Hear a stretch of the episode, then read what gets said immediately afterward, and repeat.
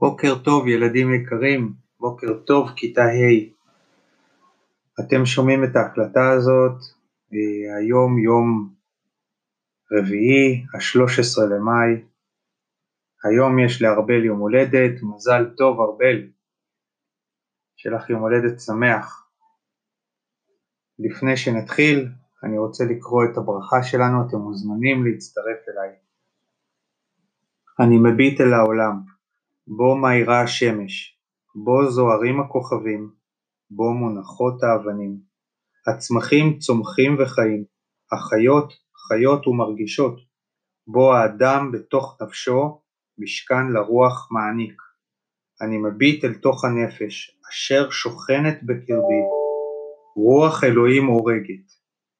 באור השמש, באור הנפש, במרחבי העולם שם בחוץ. בעומקי הנפש בפנים, אלייך או רוח אלוהים, אפנה בבקשה, שיצמחו בקרבי הכוח והברכה ללימוד ועבודה.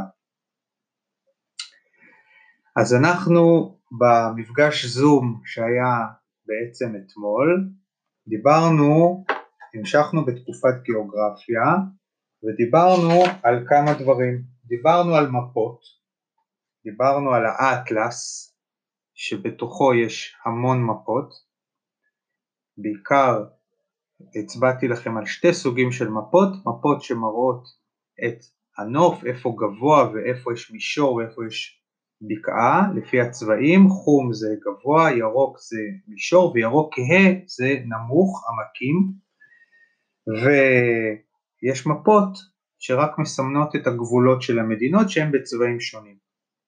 דיברנו על הגלובוס, שמציג את כדור הארץ וגם עליו אפשר לראות את צורות הנוף ואיפה האוקיינוסים, אפשר לסובב אותו ממש כמו שכדור הארץ מסתובב וגם הראיתי לכם במחשב ממש איך כדור הארץ אפשר אה, אה, להגיע ולראות כל מיני מקומות אה, ממש כמו שהם נמצאים על כדור הארץ. ודיברנו על זה שיש דבר כזה קנה מידה, כלומר איך לוקחים מפה למפה קטנה, שטח מאוד גדול ועדיין מראים אותו בצורה מדויקת, זה כמו, אמרתי לכם שזה כמו לקחת עץ גדול, לצייר אותו על דף נייר רגיל, מה אתם עושים כשאתם מציירים ציור כזה? אתם מקטינים פחות או יותר באותו, באותה מידה את הגזע, את הענפים, את העלים, את הכל אתם מקטינים פחות או יותר אותו דבר, כי אם תציירו גזע ענק וענפים קטנטנים, אז זה לא בדיוק ייראה עץ, ואם תעשו עלים ענקיים וגזע קטן, אז זה ייראה אולי כמו שיח. כלומר אתם מקטינים את כל החלקים של העץ באותה מידה. אותו דבר עושים אנשים שמייצרים אה, אה, מפות, שקוראים להם קרטוגרפים, קרטו זה מפה, גרף זה רישום. אה, האנשים האלה מקטינים בצורה מאוד מאוד מדויקת את מה שקורה באמת, באמת על השטח לתוך מפה. ודיברנו גם על איפה ארץ ישראל ממוקמת. אז ראינו שארץ ישראל ממוקמת ביבשת אסיה, ממש בחיבור של אסיה לאפריקה, וגם לא כל כך רחוק מאירופה, וראינו שאנחנו נמצאים, ארץ ישראל נמצאת במזרח התיכון, כלומר אנחנו נמצאים במזרח, למה במזרח? כי את, ה, את מי שקבע את הכיוונים היו אנשים מאירופה ובשבילם אנחנו היינו במזרח. כי אירופה היא מערבית לנו. ולמה התיכון? כי יש את המזרח הרחוק גם, התיכון זה מה שבאמצע. כלומר הוא לא, בעצם זה המזרח הקרוב בשביל אנשי אירופה. וראינו שישראל גם ממוקמת סביב הים התיכון, כלומר היא אחת מהארצות, מדינות שמקיפות את הים התיכון. וגם אפילו, אם אני לא טועה, הזכרנו את הגבולות של ארץ ישראל. ראינו שמדרום יש את מצרים, וממזרח יש את ירדן, ומצפון יש את סוריה ולבנון. עכשיו, היום, במשך כמה דקות, אני רוצה לדבר על האזורים בארץ ישראל עצמה. אז מה זאת אומרת אזור? מה זה אזור? מישהו יכול לחשוב מה זה אזור בעצם? אזור זה שטח שאיכשהו יש לו מאפיינים דומים. כלומר, ישראל אומנם היא מדינה קטנה, אבל אפשר למצוא בה כל מיני אזורים שונים מאוד זה מזה. למשל, אם אנחנו, אנחנו שגרים במרכז הארץ נוסעים לצפון, נגיע לאזור הררי, ירוק ופורח, במשך ימים רבים במשך השנה. אם ניסע דרומה, לנגב, נגלה אזור מדברי, צהוב ושומם.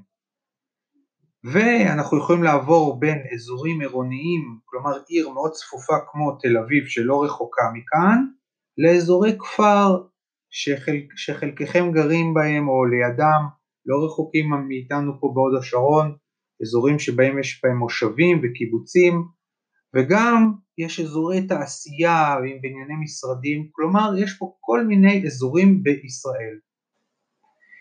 אמ, אבל מה זה אזור? אזור זה שטח מסוים שיש לו מאפיין או כמה מאפיינים מיוחדים שמייחדים אותו.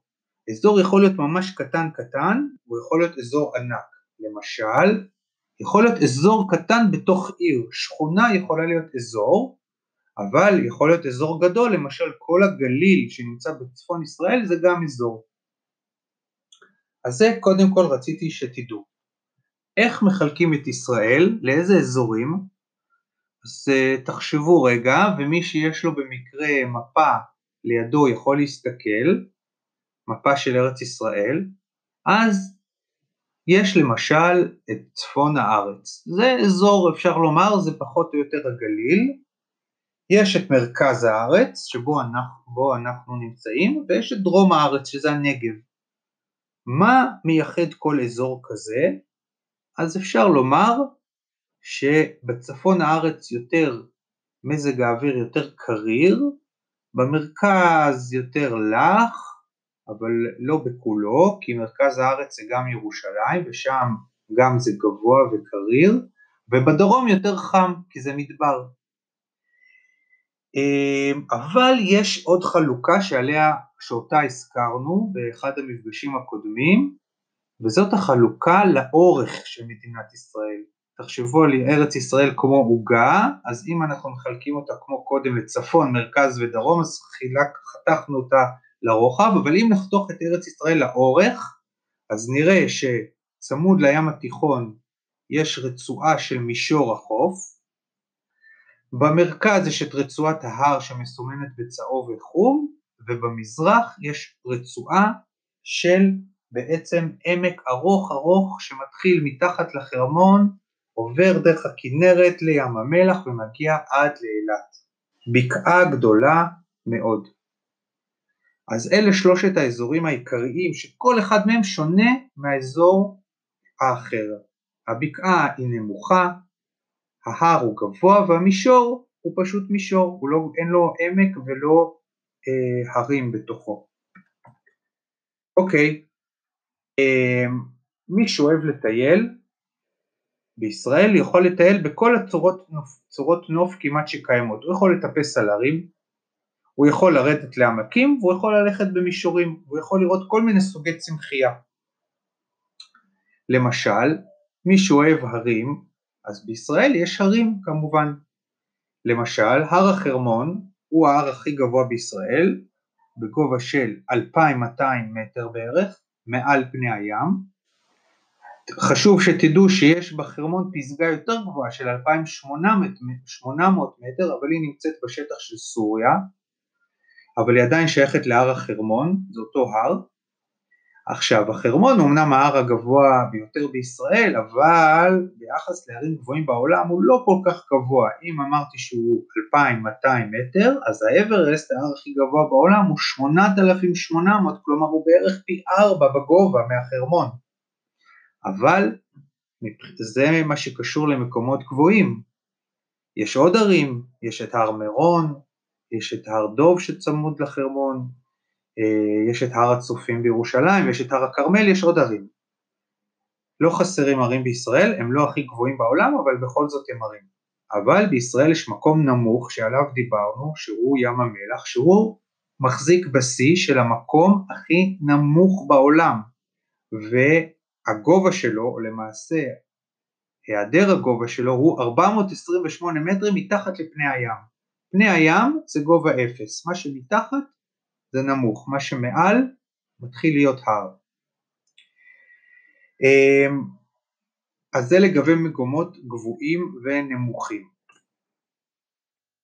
לגבי מישור החוף, חשוב לי שתדעו שזה אזור מישורי, פה ושם יש גבעות נמוכות, אבל לא יותר מאשר בגובה של 100 מטר.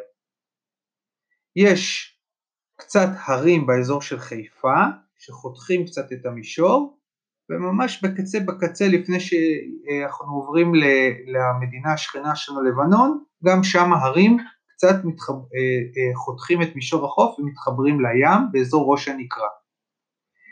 ההר שלנו, הרצועה הזאת שממשיכה, נמשכת מצפון עד דרום, כמו ש, אה, שבעצם החרמון הוא קצת מנותק ממנה, רוב הערים שם הם בין גובה 400 ל-900 מטר, יש את ערי הגליל וערי השומרון וערי יהודה וערי הנגב וערי אילת וכמובן את רמת הגולן והחרמון. ויש לנו את כל העמקים שנמצאים במזרח ארץ ישראל, עמק החולה והבקעה של הכנרת ועמק בית שאן ובקעת הירדן וים המלח והערבה ו... עמק יזרעאל והערבה שמגיעה עד לאילת.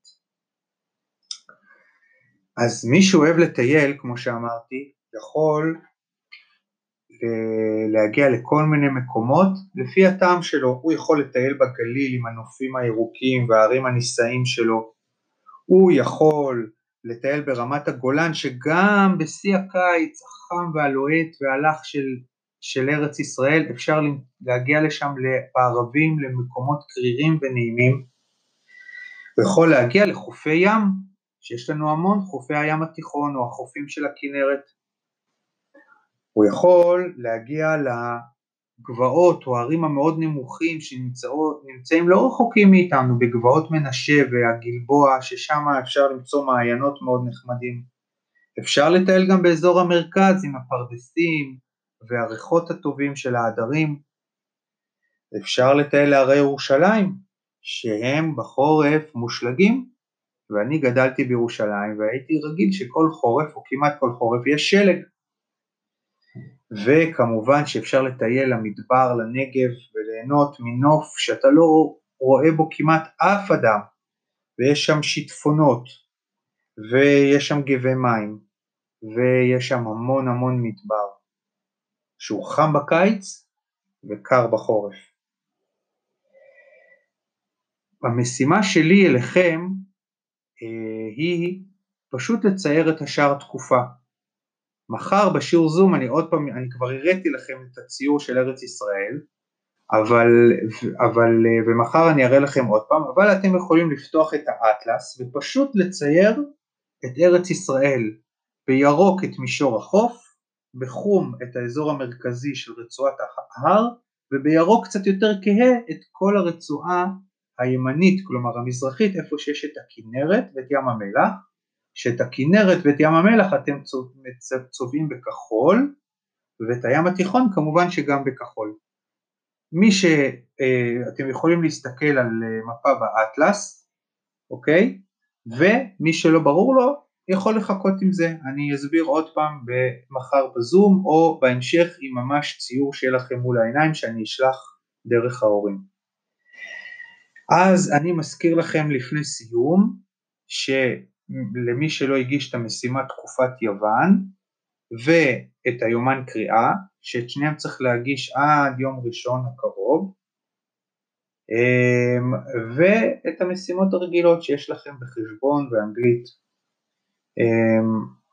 אז אני אפרט מכם כאן ואני אראה אתכם מחר בשיעור הזום ואני יכול להגיד שמבחינת החזרה שלנו לבית ספר מתחילים לדבר על זה אבל זה כבר הולכים ויותר מתכננים את זה עוד אין יום מסוים אבל גם אנחנו עוד לא יודעים איך זה ייראה וזה לא בהכרח יהיה אה, חזרה למפגש של כל יום כלומר כמו שהיה הלימודים הרגילים אבל אני רואה שזה מתקדם וברגע שיהיה אה, חדשות כמובן שאני אודיע להורים, אבל אני מקווה שהיום הזה הולך ומתקרב ושנוכל להיפגש בכיתה. אז כרגע אני מסיים ואני מאחל לכם המשך יום נעים, אני מקווה שתתקדמו בעוד משימה אחת היום, עכשיו, בבוקר הכי כדאי, כדי שיהיה לכם יום חופשי לדברים מהנים שאתם תוכלו לעשות בהמשך. אז להתראות בינתיים.